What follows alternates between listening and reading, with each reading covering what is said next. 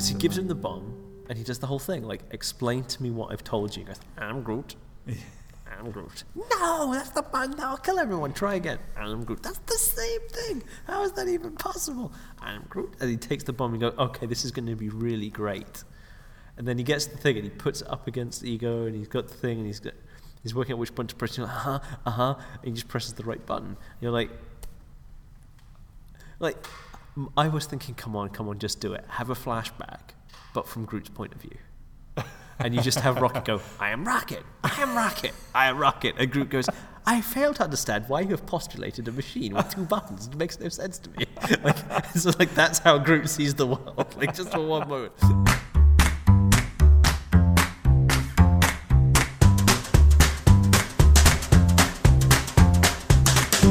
Hello, and welcome to the Story Toolkit.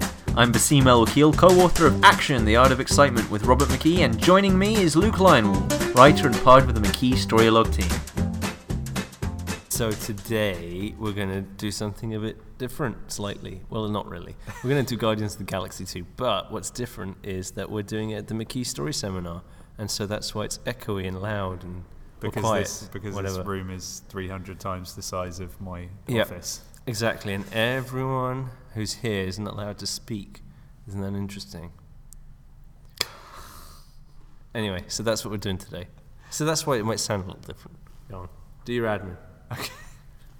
Uh, yeah, as always, if you want to get in touch, uh, Twitter at the Story Toolkit, and the uh, website is thestorytoolkit.wordpress.com. You can email us direct through there. Let's get Okay. into it. Right, so we're going to do Guardians of the Galaxy Vol 2, which Vol. it's that's what it says on the posters. And um, obviously there will be spoilers, so I'm going to spoil it. Three, two, one. They win. They kill the bad guy. Yondu dies. There we go. Done. Spoilers out the way. I think I've spoiled everything, right? so, like, if you missed it, it's too bad. You had your warning. Right. Let's go. So, um, the film picks up after the first Guardians, and um, what happens is they are fighting a monster, and that is quite funny. And they're doing that because they've been hired by the Sovereign, who are an alien race that genetically engineer all their people. And they have these power batteries, and that's what they were hired to protect these power batteries. And Rocket steals them. He steals the batteries, so the Sovereign chase after them, and they cause the ship to crash. And when the ship crashes, they get saved by Kurt Russell, who turns out to be Star Lord's dad, Ego. And he takes Star Remember by his full name. I'm about to. Okay. He then takes Star Lord to his planet, and it turns out that Ego is the planet because he is Ego, the living planet. I, I want to pause you there because I wanted to bring up uh, Mm. things like that. You you were aware of all these characters? Yes. So, I didn't know Kurt Russell was playing Ego, but I did know who Ego, the living planet, was. And so as soon as he said, "S- Hey Peter, I'm Ego, I'm like, Oh, he's a planet. Right. Did you know about the Sovereign as well? Yes. thing. Yeah. Okay. Yeah. I did wonder because all this stuff was new to me, so it was wacky as opposed to. These, these are the things, when I was reading comics, that were bad. and they were never good.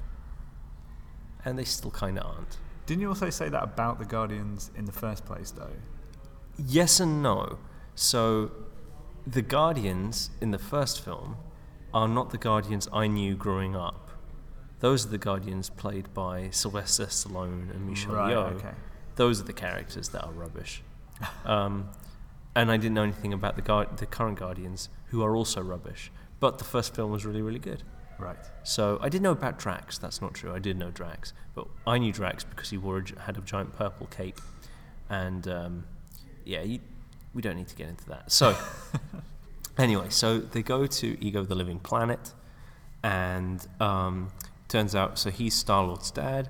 The Sovereign are really upset, and they hire the Ravagers to get the Guardians because they stole those batteries and uh, Rocket and Groot and Nebula um, are on the planet that they crash landed on, not Ego. And the, the Ravagers show up, and Yondu sort of says, We're not actually going to go after the Guardians. So he has a mutiny, and the Ravagers um, kill all the people on Yondu's side. but then Yondu, Rocket, and Groot take over the ship, kill all the Ravagers, and then they go off to rescue Star Lord. Because it turns out on the planet, Star Lord meets Mantis and Ego, and Gamora and Drax are there, and Nebula shows up, and they're all trying to work out what's going on. And it turns out that Ego i- um, is basically insane, and his plan is he's going to, now that he's got a son, he's going to sort of spread himself across the universe and turn all the planets into himself. And so there will be nothing but just Ego and Star Lord. And so they have a big fight, and um, they use the batteries to blow up the planet. And in the process, um, Yondu dies saving Star Lord. And that's basically the film. Yondu, for me, was the best bit. Uh, Drax, for me. Drax for you. Yeah. yeah. So that's the film, and it doesn't really work, unfortunately. I mean, that's that's the bottom line that we'll, Doesn't we'll get work. into now. Yeah. I mean, work. that's not to say it isn't enjoyable. It's fine. It's fine. It's fun. Um, it's, it's witty. Uh, but the problem is, it's it's lots of really nice scenes, but it isn't a film. Okay, let's get into that then. Um, Yeah. Let's talk about spine of action because that's the big problem. Yeah. So the the big problem with the film is that without a spine of action, all the scenes, no matter how well written they are, you can't you can't dovetail from one scene to the next. The audience can't invest in the story because the audience is sitting there going, they don't know what to ask. When you're watching a story and you ask, you kind of go, every time you tune in to the next episode of a series or you're watching a film, the reason you stay through it is because you want to know how it turns out. And if you don't have a spine of action, you don't even know what you're looking for. And so it's it's pretty much impossible to satisfy the audience Yeah. because if you're watching, you know, a murder mystery, you know, the question you're asking, who done it? Who done it? Who done it? Who done it? That's the spine of action. They find the criminal, they expose the criminal, and then if, the, if that's particularly cool, you're satisfied, right? Yeah. But if they don't have that, they go, well, what's going to happen next? And they haven't got a clue of what's going to happen next because you don't have a spine of action. You can have a giant, big CGI, expensive fight where a beloved character dies, and you kind of just don't go. You, you kind of go, and? Because you weren't waiting for that scene, you weren't waiting for that thing. Um, and because um, Guardians is action, you have this enormous problem, which is there's no villain Yeah. there's no villain uh, until Kurt Russell basically says, uh, "This is my plan," which happens about 90 minutes into the film. It is 90 minutes, yeah. Yeah. So action doesn't have a spine of action uh, unless you have a villain. Yeah. It just doesn't happen because the hero's object of desire is stop the bad guy. So if they have no one to stop, Am I there's right no thinking as spine. well? The the story kicks off. The inciting incident for your action is the uh, there's two. Isn't there? The hero finds out about the plan. Well, yeah, basically, um, the, the spine of action is the villain is going to do a thing Yeah. that will kill a lot of people, and or kill uh, you know it will kill victim, Yeah. right? And so the hero wants to stop that. So you can't have an inciting incident until they until the, the victim has been put in danger. Right. I'm with you. And so Star Lord doesn't know anyone's in danger. Uh, Nor do we. Don't, we don't know do we. that anyone's in danger until 90 minutes into the film. And then when that happens, it's like, okay. And now the thing is, we've had that before. Uh, John Carter did that. Yeah. But John Carter worked because as soon as that happened, they had this barrel neck pace of um, a, a a climax. It has like six acts or something. I was going to say right? six acts afterwards. or five acts or something like that. Uh, Guardians is, I would guess, one major reversal after that, maybe two, Uh, if that. Yeah, one or two. and it's like it within an hour, I think. Uh, the film's what two hours long?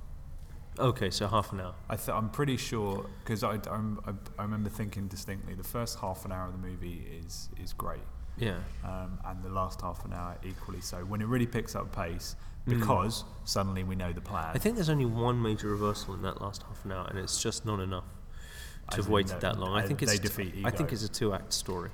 I I think. think it's two, I think. I can't really remember. I, I, effectively. which means the first major reversal is finding out about the Yeah, that's the act one. That's all there is to it. So it's it's and the problem is is there's no no setup. to that. There's no setup storyline. Um, there's no subplots to really draw your interest in I, the same well, way. No, no, I, do, I uh, not in the same way. No, there No. are subplots, There are subplots. uh, and that is. So I was going to bring that up. That's where the it, through through the movie. So after about an hour, I did sit there and, and actively try and work out what the plot was because I realised I didn't know because it had been fla- it had been treading water yeah, for too. about half an hour. Yeah, I'm like, this isn't a And, story. yeah, I thought, okay, so I was just sitting there going, where's the villain? Yeah, exactly. And But at Yeah. the same time, they were cutting between Ego and the subplot, which Yeah. is Rocket and uh, Groot Yondu. and Yondu yeah, being captured. That was holding my interest enough. That, That- was fun. that yeah, but I, I, I, I wasn't very interested in that because I knew that isn't the story. no, it, well, or at least I likewise, thought I couldn't. It couldn't be. And it seemed like the Sovereign were in a position to be the villain, but they never were. And so when Kurt Russell reveals that he's the bad guy, I didn't go, he's the bad guy. I was like, oh, okay, so that's where you're getting your story from. Yeah, Because I wasn't sure if he was the villain or if he was going to be um, the victim or anything. I didn't know who was going to be the villain, and when they finally reveal he is, you're like, that's kind of a letdown. I it's not very interesting. I think there was enough weird about the planet that um, uh, that you could sense that he was going to be the bad guy. I know certainly. Uh, Yeah. I, But I think- Hannah, my wife, leaned in to me after about well, I think after one or two scenes on the planet and said, "Yes, so he's he's the bad guy then." Yeah. Um, but And there was no. I think it would have been better served for them if they'd had a set-up villain, like the Sovereign or oh, Nebula, to, to take the role of that felt like that was going to be the Ronan of this film. Yeah, So that when Kurt Russell goes, actually, I'm the real bad guy, it has some weight. I mean that's really the problem, is it? There's no Ronan. Ronan is a great villain. Well, he's he's an okay villain, uh, but he did what he had to do. Like he worked really well in the first film because the first film had a lot of um, personal and internal conflict, Yeah. um, and this one, it just doesn't have it in the same way, and it doesn't really have the action story, and so it's just like there's really nothing holding it together. Ronan held that whole film together because they had to stop Ronan. He had a clear plan. He- yeah, and he has to stop him, and they knew what they're doing, and so all their actions, like as soon as um, the scene on Xandar where they get arrested in the Kyln and everything, from that scene on, they're constantly uh, like everything action they take has an effect on Ronan, right? Yeah. And so everything they do is either going to save people or hurt people. And, but in Guardians 2, they're pretty much just like saving themselves Yeah. for the vast majority of the film. Until Yes, there's, there's there's no victim, and that's the thing. If you haven't got a victim and you haven't got a villain, then heroes can't be heroic. And so, if they're not heroic, then you're not really interested in them. And so, it just you had all these wonderful scenes, and it was working a lot on credit because you really loved the first one. yeah. But because they just didn't have anything really happening, you kind of just after all just go like, you've got to start doing something. When they did start doing something, it's like it's been 90 minutes Yeah. you haven't got much time left, and the ending isn't very great. So as a result, you kind of just No. go, that wasn't very satisfying, and it's just a bit empty, and it's just unfortunate. Um, it, it had a lot of the, on on the surface, it had a lot of the things that the first Guardians had, but it feels a lot like um, a film made to copy Guardians, as opposed to a Guardians film. And it's just it's unfortunate, it really is. Um, I think I wouldn't say necessarily copy, but certainly um, uh, cash in is the wrong phrase. But, I know what you but- mean. It seemed derivative, Yeah. So which is bizarre. there were great funny moments in the first one, so they really doubled down on the humour. Yeah. There was great chemistry in the first one, so they really doubled down on And that. there was great music. Music, So let's put yeah. more music in. And it's like, but the music doesn't have a payoff. The music had a payoff in Guardians. Oh, I see. It with doesn't the- have a payoff in this one. It's Yeah. just there, It's and just as a cool. result, it's kind of obtrusive. Because having Star Lord in the first one do everything he can to rescue the the Walkman, because the Walkman means so much to him, and then at the Yeah. end he uses the music to distract Ronan, is a great payoff to all that music. But in Yeah. the second one, it's just there, um, and they never really pay it off. But they keep drawing attention to it, and they go, "Hey, do you remember how awesome our music was in the first one?" It's like, yeah, but it felt it felt part of that world. And this one, it it was just there. It was like if you watch the first one, a lot of the music is played because Star Lord is listening to it, Yeah. and then the fact that it's in the ship is a big part of the story. But in this one, it's background music. A lot of the time, and Yeah. I remember with uh, Groot's dance at the beginning to ELO, I was just like, "This has gone on too long." No, Like you're, you're wrong. I like the dance. Yeah, you're flat out wrong. It's when he starts chasing after that little creature. Oh, that's when they. Yeah, they. That to me, I'm like, you, this has gone on too long. You should, this is that's when you this this has gone too long. the gag wouldn't couldn't sustain for five minutes, so Yeah. they had him chase a little. Yeah, and it was Yeah. just no, no, it's too much. Um, But still, you're wrong. Okay. um, but I, I love Baby Groot, But it was just it was one of those things where the, it, everything because if you don't have a spine, everything you put in there stops feeling germane. Yeah. And so then you've got, oh, well, this is a great scene, and that's a great moment, and that's a great thing, and that's great. And say, yeah, but you you can't make choices because every scene that's good gets sta get, stays in, and then you cut scenes, and there's no rhyme or reason for it. Whereas if you have a spine, you start making choices. So one of the things, like I mentioned this on Twitter, was you know I've got a rewrite for it in my head, but I'm not going to share it now. But the the interesting thing about trying to rewrite Guardians, unlike other things, is you could quite easily go, if you fix this, this works. In Guardians, to fix it, I have to actually create a story. I Yeah. can't just fix it. It's not a matter of oh, change that scene. Oh, w- wouldn't this be a better mercy scene? Wouldn't that? No, no. It's none of, none of that. It's like actually, I have to stop and rewrite the whole story. And then as soon as you do that, a lot of the scenes in this film don't work. And you have to generate new scenes to make it work. And then that's and then you realize, well, because there's no spine, when they were choosing scenes to keep in and out from screenplay to production, they they didn't have a way of being able to judge what to keep and what to go, and so the film feels disjointed. And so all the effort is put into a scene by scene basis as opposed to a whole story and it just doesn't doesn't click, which is really unfortunate because it's it's got a lot of um, talent to it. So I was going to bring that up because, um, effectively, we're sitting here Mm.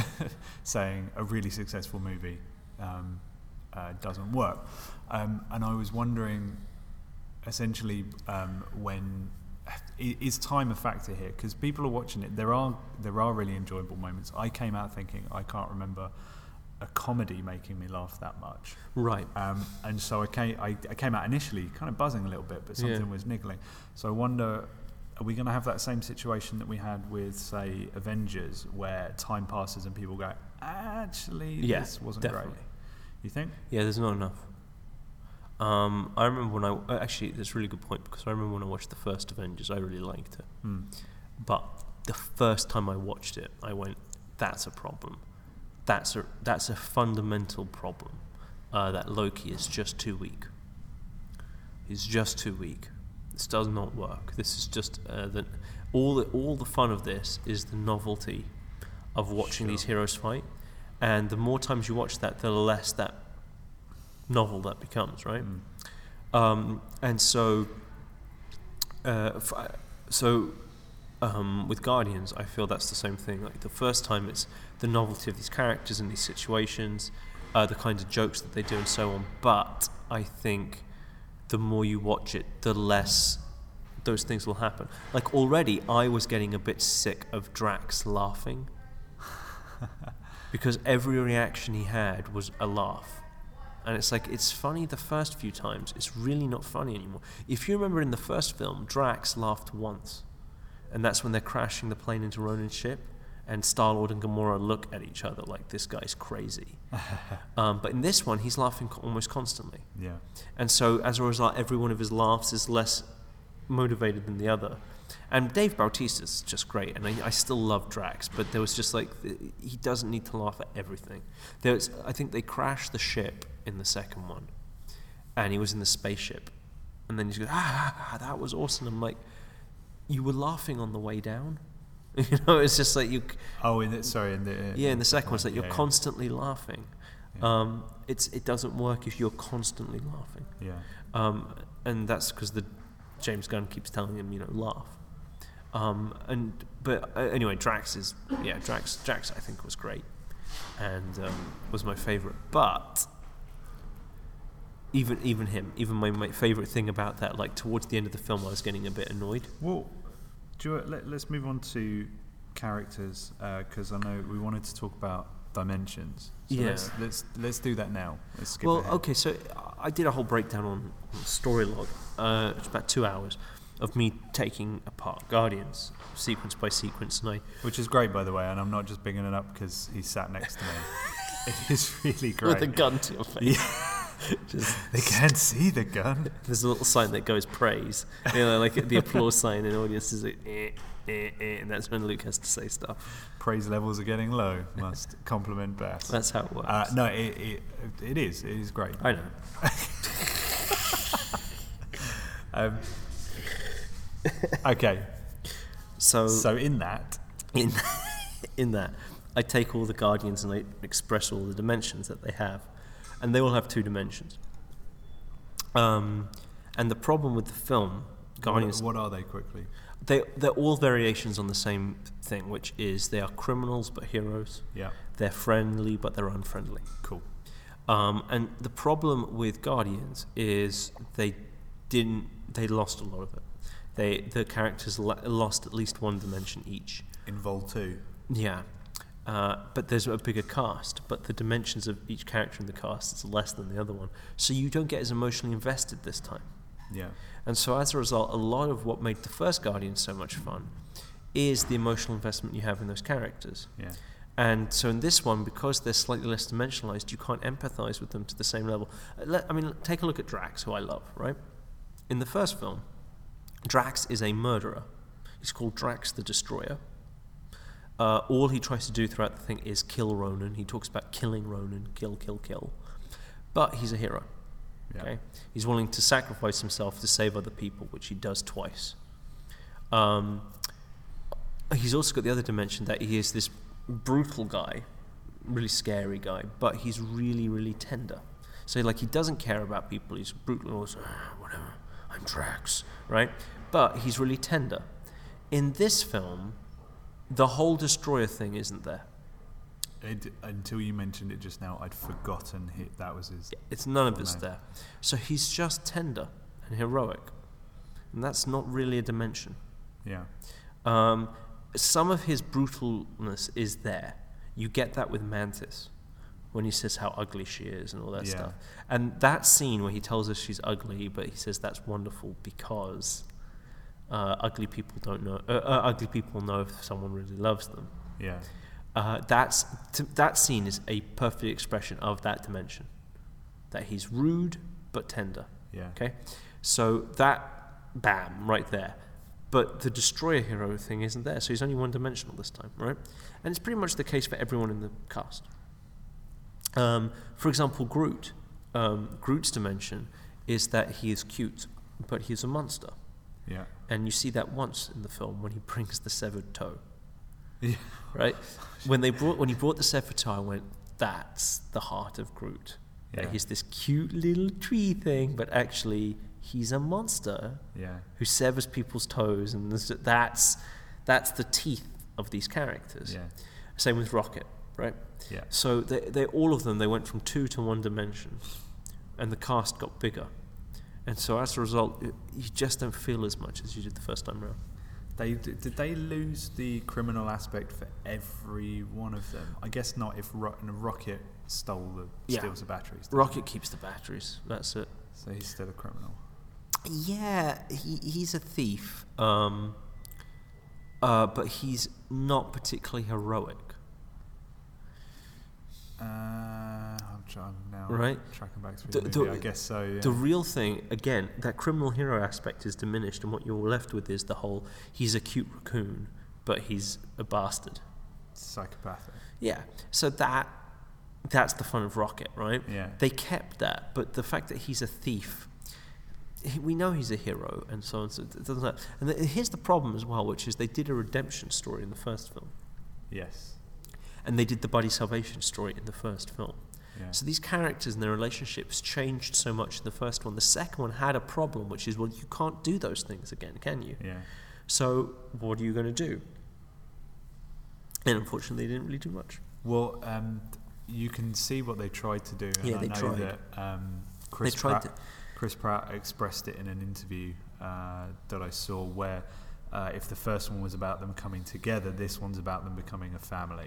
Yeah, it, so essentially it went domestic drama into Yeah. buddy salvation. But the redemption story got replaced with not really anything. Yeah. And the action story didn't start till very late.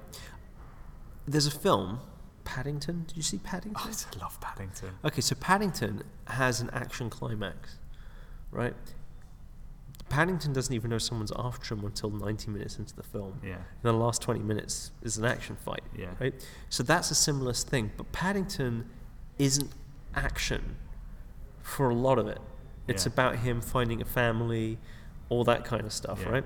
So the action thing at the end is a nice way to finish the story, and they set it up by having Nicole Kidman constantly menacing throughout the film. Yeah. And so it comes together and resolves, and it's quite nice. It's really entertaining. You're right? already aware she's villainous. Yeah, and it's a nice way of doing it. Yeah. And so Guardians, if they really didn't want to do a villain thing until the very end, you know, Paddington, and John Carter both kind of have a there's no real villain, but they signaled the villain for a very long time. Guardians doesn't even signal a villain, doesn't have a setup villain, doesn't have any villain until the last end of it. And the problem is it's a sequel, right? to an action. To an movie. action movie. Yeah. And so it's just one of those things where the film made a lot of sort of errors in the conceptual stage, which is unfortunate because, as I, I, I think James Gunn and I think everyone else involved did are very good and they did a very good job, but they made they made mistakes at the concept.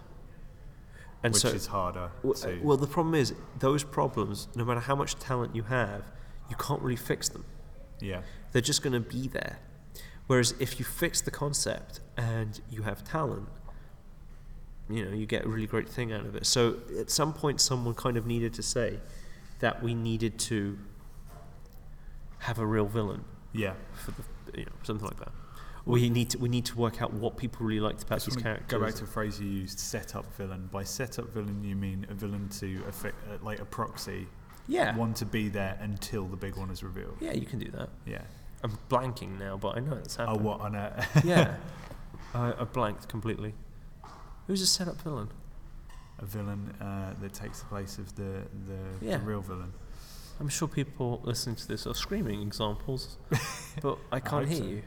We- Um, we- for a and- number of reasons. And time travel's a factor there as well. Wouldn't it? Uh, wouldn't any film where you've got a big bad villain that's hired somebody to do the job no, they're just them, extensions they're of just the same extensions. character, You mean like a completely separate villain? yeah, yeah, yeah. A villain who's going to try and do something, and then another villain comes along and sort of usurps the story as a result. Okay. I know that's happened. So, question for the listeners: Get in touch on Twitter if you can think of an example, because the brains has finally. I know there is one. I, I. I know there's many, and I can't think of any of them. I keep thinking about James Bond, um, but that isn't the case.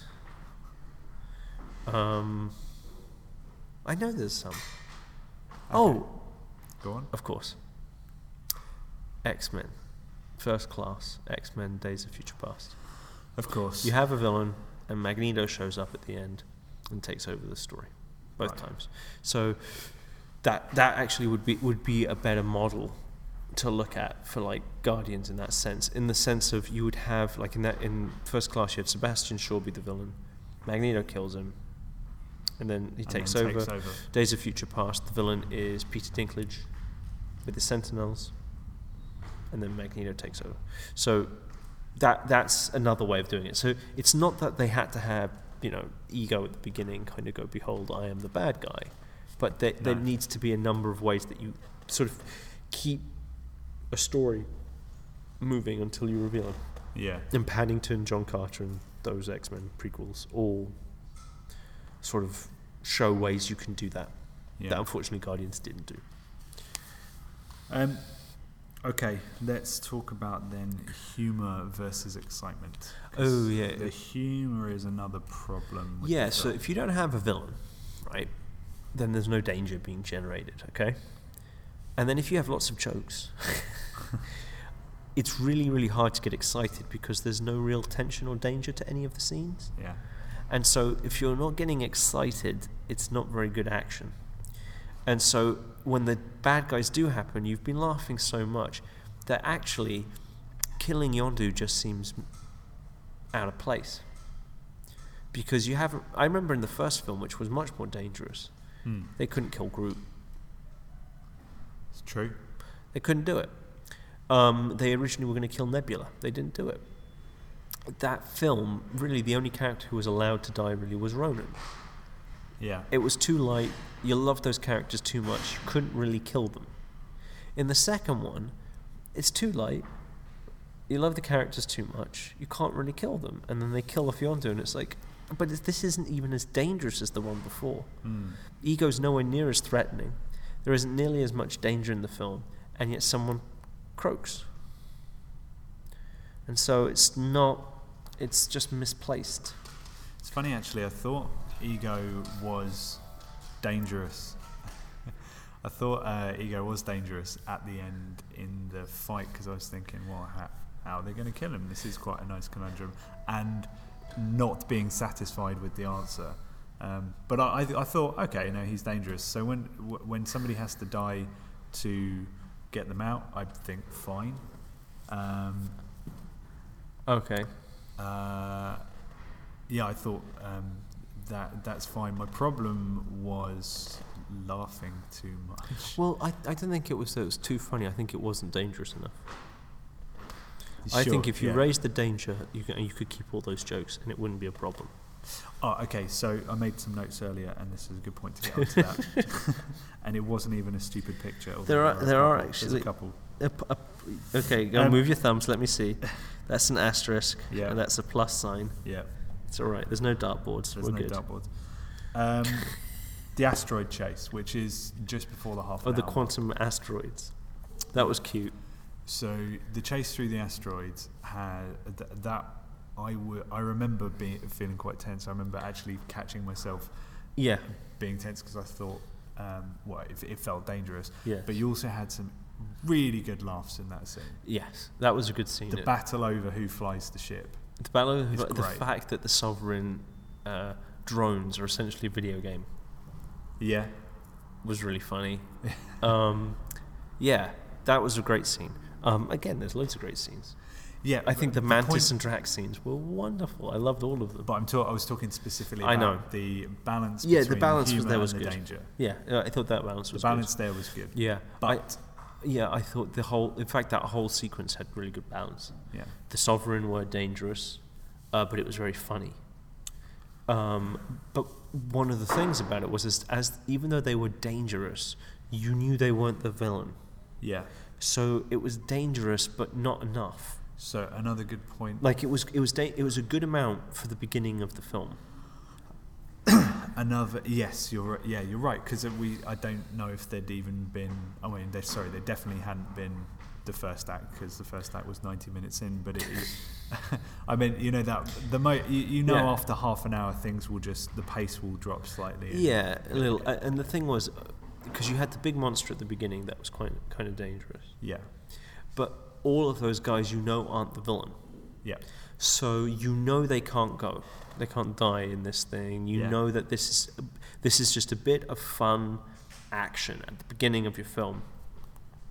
Um, and I mean that's what you know they get killed by Deus Ex Machina and stuff, right? The ego shows up and just saves them, right? Uh, oh yeah, but that's sure, fine sure. because you go ah, that's what the story is about. Ego, Yeah, great. yeah, yeah. But then ego doesn't do anything, and then they bring the sovereign back in, and it's like, but the sovereign are a bit of a joke. It's like Taserface. Yeah. Uh, So I on- love Taserface. So on Taserface, it's metaphorical. I thought Taserface was a problem. Yeah, It was it, funny, sure, but you'd just seen him um, uh, airlock yeah, like a hundred guys, right.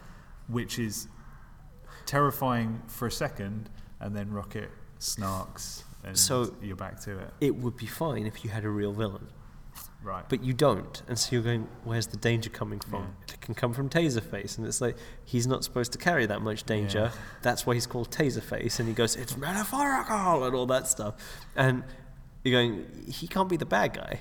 I need something more. yeah. But because Ego's the bad guy, I, it's like I'm fine with Taserface because he's just he's great. I thought it was really funny. I thought it was hilarious. I thought, Well- it, and it was one of the more dangerous. It, like it was a really good like thing. But then Yondu shows up and is just OP. And that You know, he's- that was the bit I was coming to was when Yeah. he gets his um, Arrow. his arrow back. There's a mo- there's a moment where I think it even goes slow mo, and they're just strolling through the Ravager Yeah. Ravager ship, and the arrow's killing They're- everybody. Yeah, and I'm thinking they're just in no danger whatsoever. There are no and danger. I, and I remembered at that point the scene where they escape from the prison, the prison break scene in the Yeah. first one, and you're thinking, how are yeah, going to do it- this? And there- exactly. And there is danger, and there's Yeah, still lots. and there's loads of. Oh, it has the whole thing of like nothing goes over my head.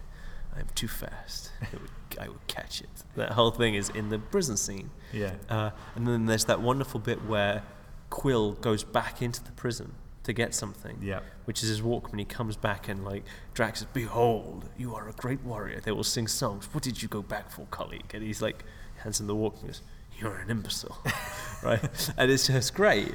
Uh, but in this one, um, those scenes. I mean, I like those scenes, but they don't have that.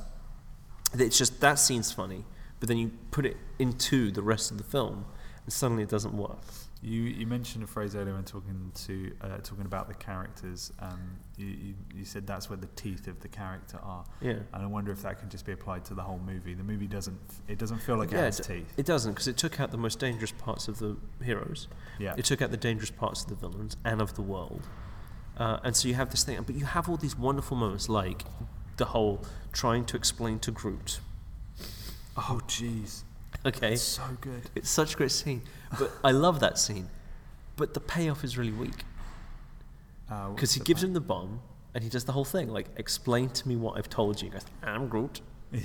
I'm Groot. No, that's the button that'll kill everyone. Try again. I'm Groot. That's the same thing. How is that even possible? I'm Groot. And he takes the bomb and goes, okay, this is going to be really great. And then he gets the thing and he puts it up against the Ego and he's got the thing and he's got, he's working out which button to press. You're like, uh huh, uh huh. And he just presses the right button. You're like, like, I was thinking, come on, come on, just do it. Have a flashback, but from Groot's point of view. And you just have Rocket go, I am Rocket, I am Rocket, I am Rocket. And Groot goes, I fail to understand why you have postulated a machine with two buttons. It makes no sense to me. Like, so like that's how Groot sees the world, like just for one moment. And then you just have him like you play it from Groot's point of view why he can't get the two buttons right, and then you have him press the right button. And it's because everyone for him says I am Rocket and I am Star Lord and all that stuff, right? And that's it. That would be like a great little moment. Like there's no payoff to to that. So you have those two wonderful I am Groot scenes, and then it's like, come on.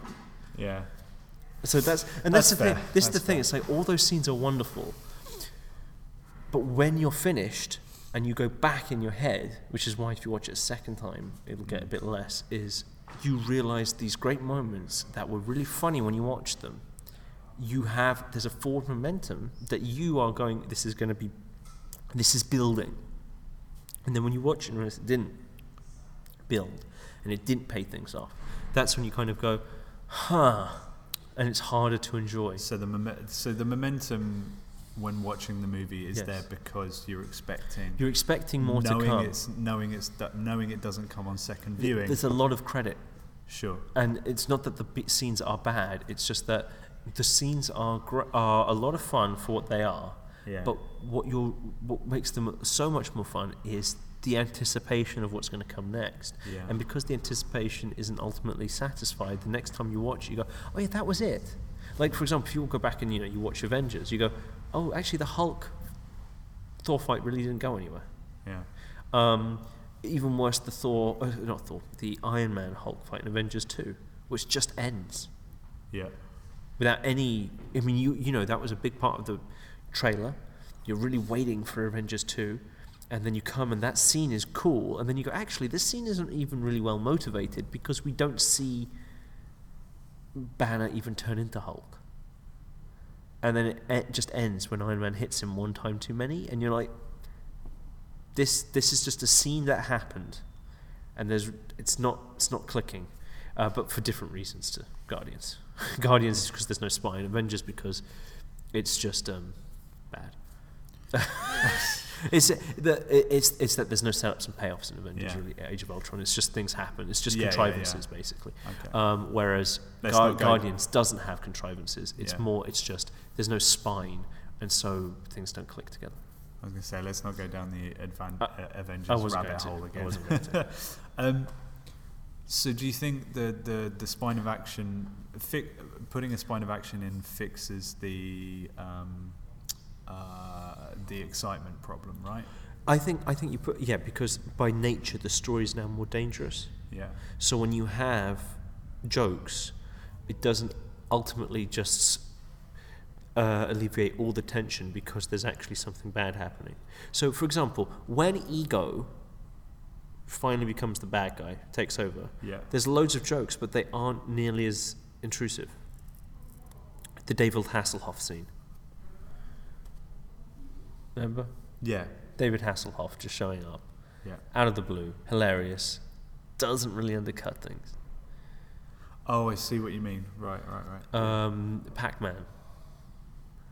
Uh, I mean, it's a bit iffy. Uh, it's it's very funny. It doesn't. It's it's a bit tonally misjudged, but but it doesn't really undercut the danger in the same way. No, no, it Right. doesn't. No. And it's that kind of stuff. Whereas Taserface doesn't generate really any danger once they start taking the, you know, they start taking the, the Rocket starts ru- laughing at his name. Pretty Yeah. much that's done. yeah, The Sovereign, once you start laughing at uh, the fact that they're video game addicts, they're not scary anymore. They don't really have much danger. They lose a sense of authority and dignity to them. But Ego, when Star Lord attacks him with Pac Man, that's a joke that Star Lord's doing. It's not a joke at Ego's expense. yes, yeah. Uh, and then there's- it, yeah, it doesn't, know it doesn't undermine the character. Exactly, and there's other things like you know that. Of course, I have issues. That's my father. As like egos generated, like that's funny as well. But again, it's funny as he's pointing out the danger of ego and so. Yeah, So yeah, yeah. there's there's a certain thing there. It's it's not it's it's deflating the tension, but not getting rid of the danger. Yeah, Whereas a lot of the other jokes get rid of the danger. Taserface isn't dangerous anymore. The Sovereign isn't dangerous yeah, and so they can't generate the story. Nebula becomes too empathetic and isn't dangerous at all. Even when she takes over the Ravagers, you don't feel like she's going to do anything bad. yeah. Um, and so th- that's this is sort of a constant problem in the story. I really, uh, I mean, I want to give credit where it's due. Some of the stuff that they did, some of the stuff they tried, I, I really feel like at least they got it wrong trying some cool stuff. Yes, The fact that you had the I, I said it feels like a Guardians movie, yeah, which is is good. It's just it's just not. It's it's a bit like Doctor Strange in that I liked it. It was fun. I don't particularly want to see it again, sure. and this is why. I said, I said, And it's worth pointing out because, unlike Doctor Strange or whatever, this is the second time out. So, uh, why couldn't they recapture the first one? And it's because, well, here's the problems. There's not enough villains. They lost dimensions. They didn't replace the inner conflict with something. The body salvation got replaced with the domestic drama, but it didn't really work. Um, and stuff. This film really wanted a lot of flashbacks. This film wanted a lot of flashbacks to Nebula and Gamora yeah, growing up. It wanted flashbacks to Star Lord and Earth, and flashbacks to um, uh, Ego and his mother. yeah, That we wanted, we needed a lot of flashbacks in this story to sort of really showcase the family aspects of these characters, because we're seeing them at a certain point in their lives, and they all they can do is tell us Mm. about the backstory when actually we, we kind of heavy. it becomes very exposition heavy. When if they could dramatize those scenes and have those scenes play out, we could actually start to invest in those characters. There's a number. There's a number of scenes. This is where it sags in the middle. There's a number of scenes where it just becomes two characters yelling at each other yes, um, in front of green screen. in front of green screen. Yeah.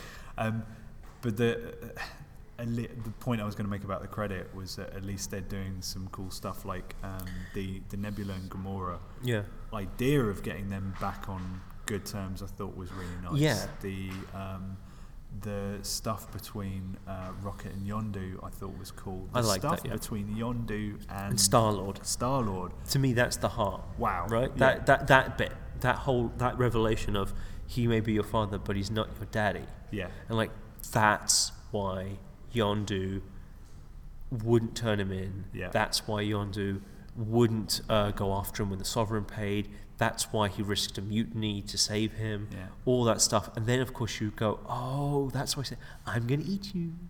I'm going to eat you. like that. That's how Yondu said it, but Peter never understood it that way. Yeah. You know, because that's what you say to your kids, right? Yeah. You go, I'm going to eat you like that, and the kid goes, "Eh," they're having fun. It's like that, but like you don't. But if he's an alien and he's blue and he goes, I'm going to eat you, they go, I'm going to get eaten. and you go, like, that's so the fact that like he was his that that is the big big thing in that film Yeah. and it's for like for me that's that's the sort of something you really preserve but then you still haven't got a story from that scene. No, no, Like, no, of course. what motivates Yondu to saying that Well, So- the, the, this is it. These all these moments and all these these things they were trying were cool and Yes. original, and I, I I love the idea behind it. But when you're missing that spine, yeah it's, things ju- it's just that it- it's yeah i mean it feels to me like if they'd actually had a proper spine of action it would have been it would have been guardians of the galaxy too Vol two, yeah i mean volume two, it Volume wouldn't two. have felt incomplete. Ah, Ah, so that plus, if you have a really good spine of action, you can maybe generate another really good mercy scene, which they didn't have. so They really didn't have. no, it. they didn't. Um, but I was going to say about the uh, re the ending. Um, Yes. uh, I, I felt worked just enough with um, Star Lord effectively, uh, or rather, sorry, I'll, I'll reword this. How they get away with another character swooping in and saving Star Lord, Oh, Yondu? Yondu. So Oh. the because effectively he's, I mean, if anybody's at the mercy, that's him at the mercy there. Who's Star-Lord? And Yondu saves him, right? No, he was at the Mercy earlier. But carry on. Okay. Um, but at that moment, Star Lord's given up and sacrificed himself. Yes. My feeling was that because he has given up, Mm. because he's done it in his head, his job is over, it's okay to then save him with another character. Well, I know, I know it's it's been done in another up. movie. It's also set up. It's meaningful. It's not a Sure. meaningless thing that happens. Plus, uh, the problem is Ego's dead at that point. Yeah. So there's no danger left in the film except to Star Lord. Everyone's been saved. Yeah. That's why it's not the mercy scene. Ooh, see. So it's a resolution really yeah, yeah. thing between the between that subplot and it's just finishing that off and it works fine. Um, if that had happened in the mercy scene, which is when Yondu, not Yondu, Ego, sta- they're in the core, he stabs Peter through the chest. Yeah. He starts controlling it, and everyone's getting covered in rocks and Yeah. dying and everything. And Yondu says to him, "Peter, I control the arrow not with my head, but with my heart," and it gets crushed. Yeah. Uh, that, and then Peter goes, "You shouldn't have destroyed the Walkman." Of course, yeah. That's the mercy scene, and it's just not great. It's just not a great way out of that scene. Yeah. Um, Ooh, child. I, I, I kind of want something like that, right? uh, I saw it's quite funny. You can go on Gra- Graham Norton, Chris Pratt doing a magic trick or doing a card trick. Have you seen that? No. on Graham Norton. It's amazing. I watched that uh, months, months ago, and I just tweeted straight away like, "This needs to be the end of Guardians 2. like that is how he. That's that's how that's the mercy scene. That's the ooh child scene of Guardians 2. Um, but they didn't. It's just not a great mercy scene. And then that thing at the end with Yondu, it. Uh, it, it, it's, it works fine, the Yondu thing, but the problem with the Yondu thing is it just feels contrived that Yondu dies that there's only one suit, one rocket pack, and that Ah, for some reason the ship can't pick him up, Yeah. and that rocket can't just leave the door open. Like it, there's just so many sort of contrivances to build up, so to why Yondu has to decroak, What it you're doesn't saying work. is that there was enough room on the wardrobe for both of them. Yeah, That's maybe a fair point. yeah. Also, this is another thing, which is the world building, which is in the first film they had only a couple of sets, and it worked. In this one, you started seeing how they go from planet to planet through the jumps. Yeah. And I'm like, that doesn't really make a lot of sense anymore. I don't understand how who has this jump network, who put it up there, um, who who maintains it, who maintains this jump network. Yeah. Uh, who who? How is there a jump to Ego's planet? Like, how does that work, right? Yeah, yeah, yeah. Um, who the sovereign? Why aren't the Nova Corps interested in the sovereign? Uh, why isn't anyone protecting the Guardians? Aren't they famous? Um, everyone knows who they are. Why are they running? Um, do you see what I mean? It's like the world doesn't really make a lot of sense in the way that it used to in the first one. They they went further out into the world, but it's less defined yeah. than the small world we saw in Guardians. And so there was just This a lot of always things. it's always part of the problem I thought they might have when the Marvel universe goes into the stars. It's always been the problem in the comics. Oh, really? Yeah, I've never enjoyed those comics before that reason. You'd sit there and I was Yeah. like, I don't understand any of these characters in this world. It's not like Star Wars where things just feel like this is how it is. Yeah. Um, but a lot of the time, it's like, hey, if we put more ra- wacky random stuff in there, it's like, yeah, but I don't. Un- that you're not. The, the wacky random stuff is just. There's nothing cohesive there that for me to Mm. understand. So it's not that you can't do it because the first Guardians did it very, very well. They focused pretty much on Xandar and the Collector, and that was it. Um, yeah, true. And you had that was it. That was the only two places you went to. You didn't see anything of the Kree, right? Ronan's race. You Oh, just yeah, yeah, you didn't see that. true. You knew there was some sort of war going on between them and the Kree, but uh, nothing's really brought into it. But in this one, they go to planets. You don't know what the planets are. They've got this jump network, and now I'm like, hold on, how does that work with the other things that we've seen? And there's just this thing of that they invented. It feels like a lot of the stuff that's in the film was created to answer specific scene moments in the film, but they don't gel with what we've already seen. And going forward, I don't really understand how they work. So, with with re- um, regards to going forward, quick question before we get to the summary. Yes. Um, references. Yes. I came out of the movie and I messaged you about it, and Mm. one of your one of your gripes was, um, I wish they'd stop setting up Yes. the next movie. Yeah. And I came out of the movie before messaging you and thought, wow, it's really nice not to have any setups um, in it, with uh, apart from the Adam Warlock, is it? Yeah. Right. Yeah. So I got that one, uh, and it's because I missed them, because I didn't know who the other guys were. Oh, the Sylvester the- Stallone character. Sylvester Stallone's character, yeah. And that- I thought this is obviously them doing something, but I don't Yeah. know what the, the characters were. Yeah, it's the other. Um, it's the other Guardians. It's the original Guardians of the Galaxy. Right. The only Guardian I think they haven't put into the films is Justice, the Advanced Astro. Uh, the others are all in there. So the, the only point I was going to make about I actually am looking forward to seeing them. But my thing is like, okay, what's Are they Gu- getting their own movie? Guardians three? I don't think involves Adam or Sylvester Stallone. I think Yeah. uh, maybe Adam Warlock might be in Guardians three, but I'm guessing Adam Warlock is going to have his own section of films. Is there a Guardians 3? yes. Right. They even said at the end of the film, Guardians of the Galaxy will return. Oh, missed that as Yeah, well. so- well, I miss all the setups. You, apparently you did. So Did I watch a different movie? maybe. Um, so if you did, I'm guessing this has been a lot of spoilers for Arrival. Um, oh man, so um, I do not have the intellect to watch Guardians movies. so Too highbrow. For two eyebrow. So yeah, I, for me, like the post-credit sequence of Guardians Two is, I would, I always presume it's for the next Marvel movie. Was that the Warlock stuff, the Adam stuff? Yeah, so I would think, okay, you're either gonna, you're either gonna give us a post-credit scene to Avengers: Infinity War, Yeah, Thor: Ragnarok, or Guardians Two. yeah. I don't know what, What those setups are Oh, even okay. to anymore. Like I know what they're hinting at, but I don't know where they're going with those things, and that's kind of a problem because I'm like, I like Marvel's announced all the films they're doing up until like 2020 or Sure. something, so I don't know where this the setup is going. It's getting annoying trying to keep track of everything. Uh, whereas before it was, I mean, Doctor Strange post credit was, hey, two two sections, right? Thor Ragnarok, Yeah. Doctor Strange two, done, got it, brilliant. Yeah. That seems good to me. And it's like, actually, this makes sense. If you're going to have post credit scenes, you have one post credit scene which is their next foray into the Marvel universe, into a film they're not in, Yeah, and then another one which is the direct sequel to this film. yeah.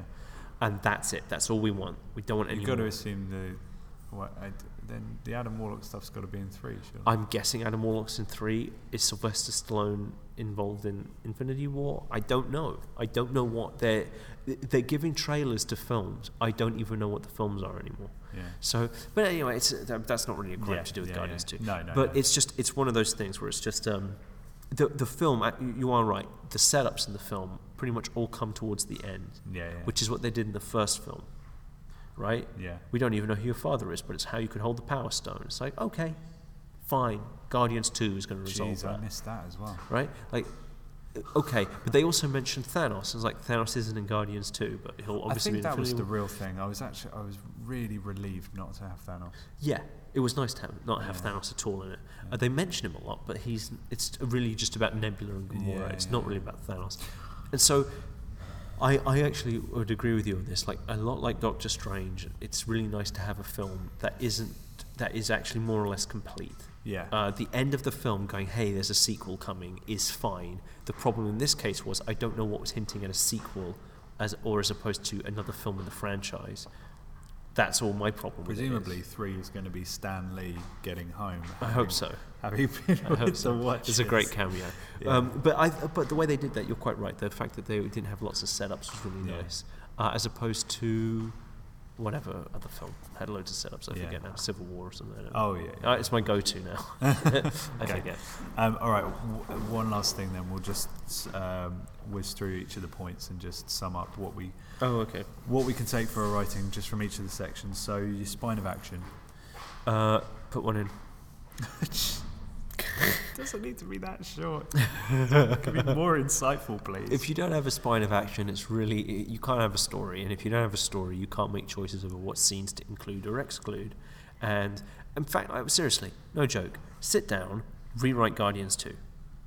As an As an experiment, exercise. I, I, I've mentioned this. I'm going to try now that I've got some a bit of time. I'm going to start making room to put videos on YouTube of me doing because I do a bunch of rewrites yeah, and I tell you guys them, and you go, they're pretty cool. I'm like, I should probably just do them properly and put them online.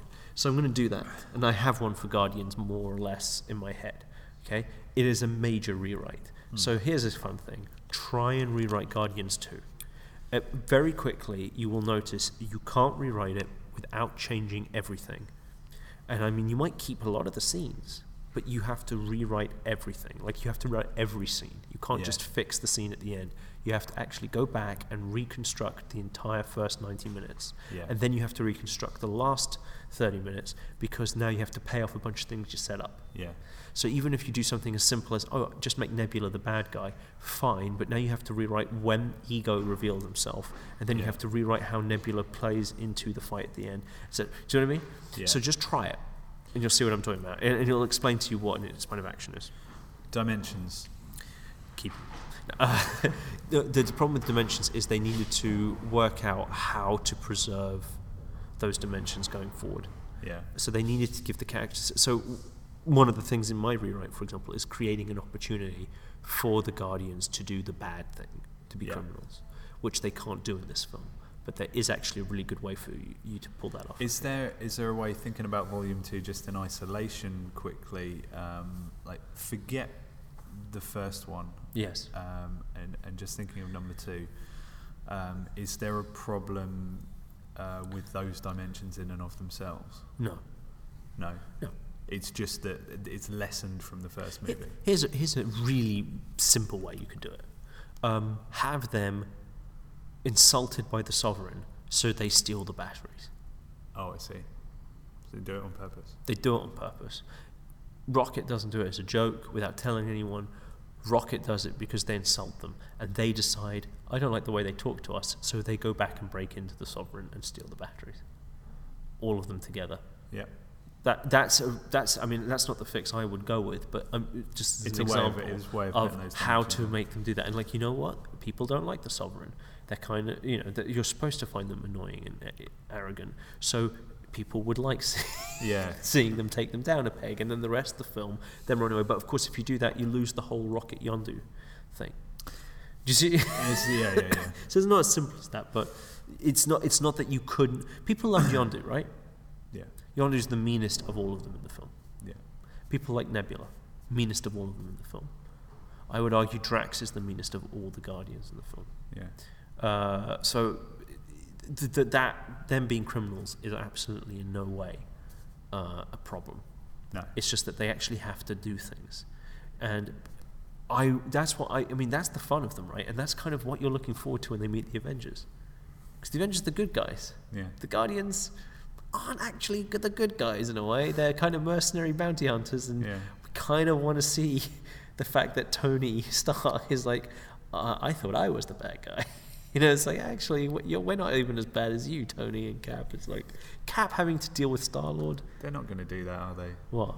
The Guardians aren't going to be the bad guys. No, no, no. But I mean, like Cap dealing with Star Lord and and Drax is is just gonna be great, I think it could be. I'm, I'm, I'm trying to imagine a film where they get that right.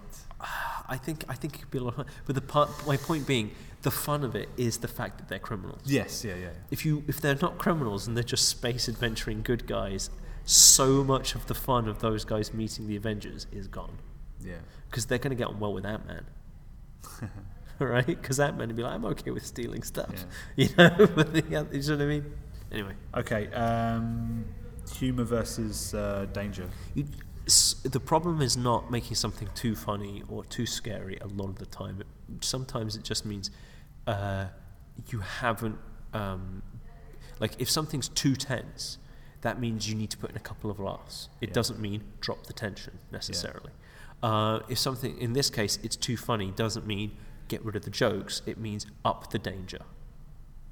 The Yeah. problem is not that the jokes are so funny that it, that you cannot. po- It's like the jokes are actually really nice. They're very funny, really nicely done. But because there's no danger, they become they. It's too much. Yeah. You need danger in there, and the, all the jabs they poke at the sovereign, you know, with the carpet. you remember she oh, shuffling Oh, yeah, yeah. the carpet, Taserface. All those jabs are great because they're not the main villain Yeah. But you need a real villain, and they didn't have a real villain. So you're sitting there and you're you're not excited. You're enjoying yourself, but you're not excited. And when the villain does show up, it's not very exciting. Whereas Guardians, when they face Ronan, it's incredibly exciting Yeah. and funny. Yeah. The Ooh Child scene is the most exciting scene in the film, and it's probably the funniest scene in the film, right? If you look at the first Guardians, the redemption story, the buddy salvation story, the comedy, and the action are all at their peak at the Ooh Child scene. Yeah. Because as soon as he grabs the gem, they all sacrifice themselves to save Star Lord and they save the world, right? And so it's this great heroic, emotional scene. Uh, ev- all those emo- moments are built to their peak in that scene. So it's not that it's too funny, cut the jokes. It's this isn't exciting enough. This isn't emotional enough. Yeah. We don't have. You know what would make it really more emotional? If Yondu and Star Lord had more scenes together instead of Yondu and Rocket. If Yondu was on Ego's planet instead of Rocket, Mm. and he's seeing Star Lord super happy to be with his real dad when Yondu essentially sees Star Lord as his son. Mm. Do you see what I'm saying? That's far more powerful than having Yondu not on the planet. Yeah. That kind of stuff. So you just maximize everything rather than rather than trying and uh, you don't but you don't it's like the Escher stairwell. It's a really good analogy. You're building one thing up and something else falls down and then you, you keep moving it so it's Yeah, dynamic. yeah, yeah. You don't do the Zack Snyder mistake because as much as I love Zack Snyder, his mistake is well what if if ele- you know he's he's the spinal tap. Let's turn everything to 11 Yeah. right? Every shot, you can freeze frame any Zack Snyder film. Every shot looks amazing. But the problem is, every shot looks amazing. every shot is super high contrast, dark shadows, slow motion, CGI. Every single shot, your eyes wear out. Yeah. It's just too much. Hans Zimmer does it with his scores.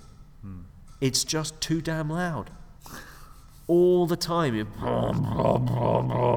like that for three hours. It's like, dude, you gotta, you gotta lessen some of it. Do you know what I mean? So, it's it's that kind of thing, which is Yeah. it's. So when I say you know maximize the danger, I'm saying you maximize the danger, you maximize the humor, but not every scene is maximum comedy, maximum Yeah. uh, intensity every scene. Uh, it's you you dynamically move the intensity up throughout the film, and so at the beginning it's more funny than dangerous, but as it goes on it gets more dangerous, and then you start to bring back the comedy because it's getting more dangerous, and then you get the biggest laugh, the biggest action moment, all at the climax. That's how you do it, is what I'm saying, and of course that's very easy to do. Oh, Clearly, that's why they replicated it so well in the second one. it's so hard. I mean, if nothing else, this does teach us how just ridiculously hard it is. Because yeah, it's they- not like their talent just they- disappeared. I, no. I genuinely believe if at, at, at an early concepting stage, if someone had just said, you don't have a story because you don't have a villain, Hmm. They would have immediately started reworking it and gone, okay, hold on, if we really don't have a villain, we really need to play up the domestic drama. Yeah. The father son, sister sister, we need to play that up a lot more. Um, if you say, and you go, and the story you've written doesn't allow you to show the criminal sides of the Guardians, okay, we just need to put that in. I think we would have had something really great. I don't think it's that it's impossible to fix because I think all the stuff about storytelling, like intensity, Yeah. all those things, James Gunn just knows it. Yeah. He's just really good at that stuff. But the problem was in a conceptual area of the story that needed fixing. Yeah. And because they didn't even, I don't know if they even ever noticed it, by the time it hits the cinema, that problem is just there and you can't, there's no amount of storytelling that can fix it because it's a story problem. It's just not a storytelling problem. So directing wise, I and like, acting wise, it's just great. I like that. Story problem, not a storytelling problem. Yeah, that's it. Yeah. Because a lot of the problems, uh, you know, things that I have problems with in the film are storytelling problems. But I think all of those would be either inconsequential or easily fixed if you fix that problem. Yeah. That's how I feel about it anyway. Lovely. All good? I think so. I also know how we should end this podcast. Go on. Ooh, child, What- what- things are going. what are you doing? Ooh, child. What are you doing? I'm just distracting you so uh, you can f- press stop on the podcast. There's no one else here, Luke. Son of a- Where's my guardian? Look, if you're going to be a guardian of the galaxy, you know you're Yondu. no, I am Groot. Dude. Dude, we can put the fin on your head. Oh man. You see, yeah, you, you didn't see Luke's eyes light up when I said that. Like, he got it. Another cosplay for a bald man. Thank you, Yondu. Fantastic. All right. Bye. Bye.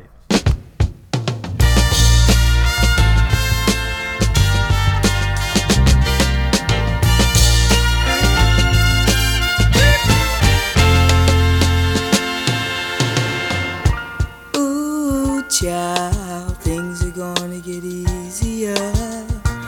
Ooh, child, things will get brighter.